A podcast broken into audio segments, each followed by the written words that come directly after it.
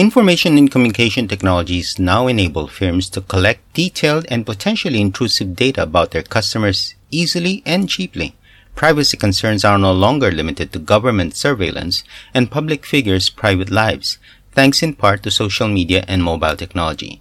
Privacy regulations like GDPR may affect the extent and direction of database innovation, but somehow these regulations have not significantly curtailed efforts to learn more about the customer's personally identifiable data and use the information for commercial gains and worse, nefarious ones.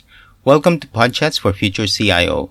In today's episode, we speak to Ms. Janice Chu, principal at JC Legal, to talk about privacy and innovation from disruption to opportunities and how to balance between protecting privacy while encouraging innovation. Janice, welcome to Podchats for Future CIO. Hi, Alan. Um, yeah, very happy that I can share this topic to um, everyone today. Please describe privacy in the context of information security, data protection, and the privacy sphere.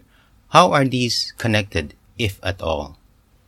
So, um, when we talk about privacy and security, I think a lot of people, they might not be um, clear on the distinctions between uh, privacy and security. So um, we have like information security and data protections on part of businesses to help ensure the privacy of user and clients. Without the security, there would be a little privacy. I'm sure everyone would be agreeing. However, just having the security itself does not mean that the privacy is secure. Yeah. So in a way, what is the difference between privacy and security?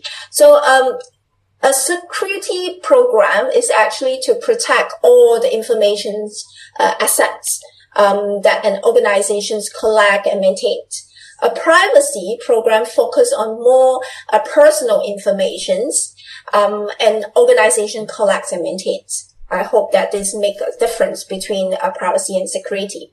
So when you talk about information security and data protections, how it's connected, um, you just need to remember the difference is information security. It's more into impersonal. Um, data protection is more to personal. That's how we differentiate. And also, uh, when we talk about data protections and data minimizations to protect the privacy of user, there are many companies may employ certain techniques to anonymize the information they, they collected. You know, so the user identity will still be protected. So however, in collecting this personal data, company must still be able to win the trust of the user. Because even though you anonymize the, you know, the identity, there might be some certain reason or certain risk that this will be leaked out, that somehow they can connect the information with the identity of that person, then it will be quite risky as well. So that's my thought on the connectivities between.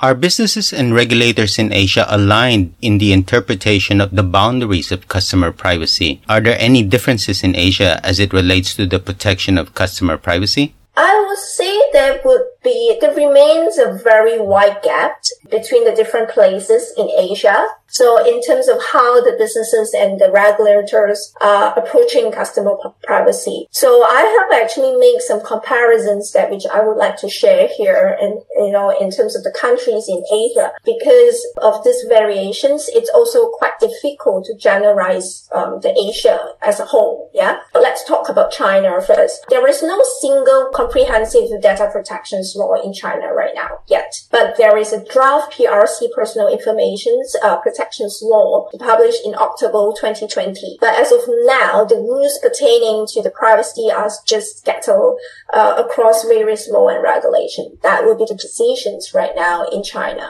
But when you talk about Hong Kong, I believe lots of people will understand that there is a personal data privacy ordinance, which is chapter 486, regulates the collections and handlings of um, personal data. For India, data protections in which is governed by the Information Technology Act 2000. They are now formulating a more comprehensive personal data protections bill to actually overhaul the personal data protections in India. To be frank, I think Singapore offer a very advanced uh, data protections law in Asia, um, they have PDPA, the Personal Data Protection Act. So they actually provide a baseline of standards of personal uh, protections of personal data in Singapore. So they actually also have a complement sector specific legislative and regulatory frameworks. For instance, like Banking Act, um, Insurance Act. So they also apply to the student applications form. So if you want to see um, North Asia, so you can look at Japan. So the Japan they have protections of personal informations, regulate privacy protection issues that we call APPI. To what extent are businesses observing privacy regulation while at the same time pursuing business innovation? It's a very good question It's because we have a lot of startup, right? They're coming to us, you know, they say, Hey, I have this amazing idea on developing this product. You know, it involves a lot of innovations, collecting a lot of big data, the data of the clients. So they're coming to me and ask me, Hey, what should I do? Because I understand that there is this, uh, you know, personal data privacy ordinance around across the, the country. But I would say, um, as of now, not just Asia, not, I think the strictest personal data ordinance, I would say that the, the law, yeah, in, in, in the world is actually, uh, we are saying the European GDPR. So if you follow GDPR strictly, that means you are, on the other hand, you are also complying with the, the law in other countries as well in terms of data privacy oh. protection. Okay. So because it's pretty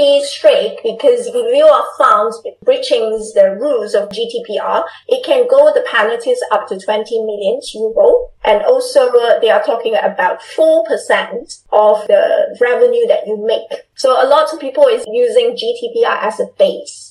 So whenever they want to see whether they want to develop something, they will definitely refer back to GDPR yeah, as a, even though the data that they're collecting might not be involving European. They also want to use the higher threshold to comply with. Observers say that COVID-19 accelerated digital innovation. How should enterprises push the boundaries of customer engagement and innovation without overstepping evolving regulations that protect privacy? From my personal experience during the COVID period when we are actually quarantined at home or we have to stay at home, the things that I use the most is actually my phone with the apps. Like, you know, I have to do shopping. It's all about e-commerce. I think the booming industry definitely is the e-commerce. So with the e-commerce, when you set up, for instance, you, you have the app, you want to buy something, there will be data that they collect. So you have to put in your name, uh, your credit card if you want to buy something. So there are something that we might need to aware of as for the companies. If you don't want to overstepping about the evolving regulations, I think you need to think about the transparency because it's quite likely that the regulator will be setting out a more stringent guidelines for transparency transparency regarding uh, the collections and the use of personal data. Especially there are lots of people is abusing this because they know that they're collecting a lot of data and when you download the apps. So in many parts of the European Union, so personal inf- information cannot be collected without the consumer permissions. There are lots of rules in GDPR that you need to comply and they have the right to review the data and correct the inaccuracy. So whether or not this is actually explicitly required by the regulators of the given jurisdictions, uh, maintaining transparency is definitely a, a good practice, I would say. In your experience, at what point in an organization's customer engagement strategy should the issue of customer data privacy be looked into? When should legal be asked to pitch in the, on the discussion? In terms of the terms and uh, conditions of the websites for collecting the data, because I believe a lot of companies, uh, not just startup, I think a lot of SME, because they didn't realize the importance of the terms and conditions in the websites, especially you are doing e-commerce. What they have in mind is that, hey, uh, why don't I just copy and paste another website and having the same thing because from their mind is exactly the same. But you need to understand that each business has their own nature, own operations different kind of business, they might collect the data in different, you know, use. So for instance, Hong Kong TV Mall, you might have your credit card information stored in the app. So next time in, in terms of conveniency, you can just go into the payment and you just pay. And then the credit card details is all inside that. But some, they might not have this functions. So each company, they might have different kind of functions. So you can't just copy and paste the other business terms of use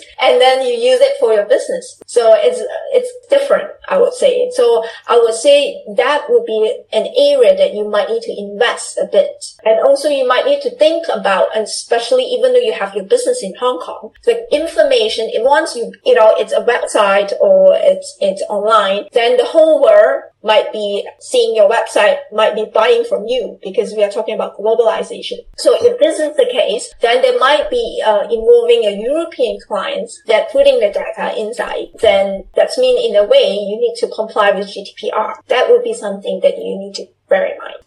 Janice, thank you for joining us on Podchats for Future CIO. Thank you. Thank you, Helen. That was Janice Chu, Principal, JC Legal, speaking to us on the topic of balancing between privacy and innovation. You are listening in to Podchats for Future CIO. As always, if you have a topic you'd like us to cover on this channel, simply email us at editors at society.com. We also like to invite you to sign up for a free weekly newsletter so you won't miss an episode of Podchats for Future CIO. In the meantime, stay safe, have a great day, and see you on the next episode of Podchats for Future CIO. Bye for now.